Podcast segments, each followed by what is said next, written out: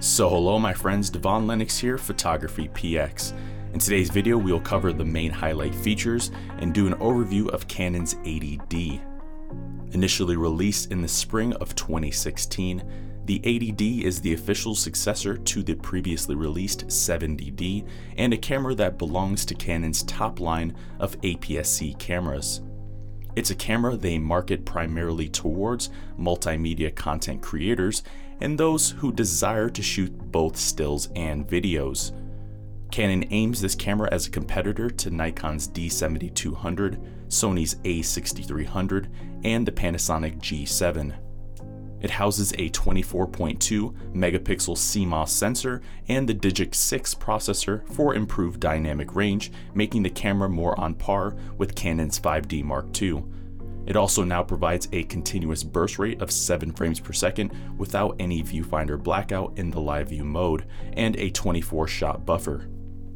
On the video front, it now records video in ten eighty p, full H D up to sixty frames per second, giving users the ability to slow down captured footage for slow motion video. Low light performance is also quite strong. It provides a native I S O range from one hundred to sixteen thousand for noise-free images up to I S O sixty-four hundred. For focus, it features an all-new forty-five point, all-cross-type system when composing through the viewfinder, a significant improvement over the seventy D's nineteen point system. However, like the predecessor, it still features Canon's renowned dual-pixel C M O S A F for smooth and confident autofocusing in live view. Battery life is also excellent for this class of D S L R. Canon rates the battery to deliver thirteen ninety shots per charge.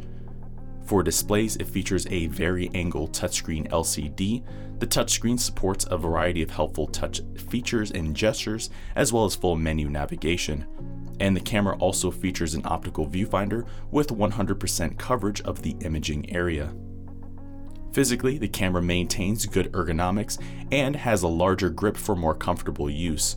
Outside of that, it also features an anti-flicker mode, an additional custom mode, wireless connectivity, time-lapse recording, digital zoom, and headphone and microphone inputs.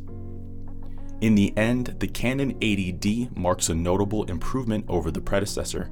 Canon has made an already superb camera just that much better. In many respects, it's a condensed version of their seven D Mark two with similar features but at a price point better tailored towards beginners. And it's an excellent tool for multimedia content creators, and one that brings the top of the line performance into a mid-range price point. So there you have it my friends, there are the highlights in the overview of Canon's eighty D. For more information on the eighty D and other Canon cameras, check out our website photography p x dot com, go to our camera reviews page, then to the Canon section, and there you will see a full detailed written review, as well as other reviews of cameras that may be of interest to you. I've been your host, Devon Lennox. We will see you in the next video. Thank you for watching today's video. I hope you found the contents of today's video insightful and it added value to you.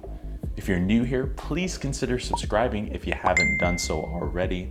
Also, leave us a like and a comment in the description down below. Let us know if we overlooked something or we missed something that we covered in today's video.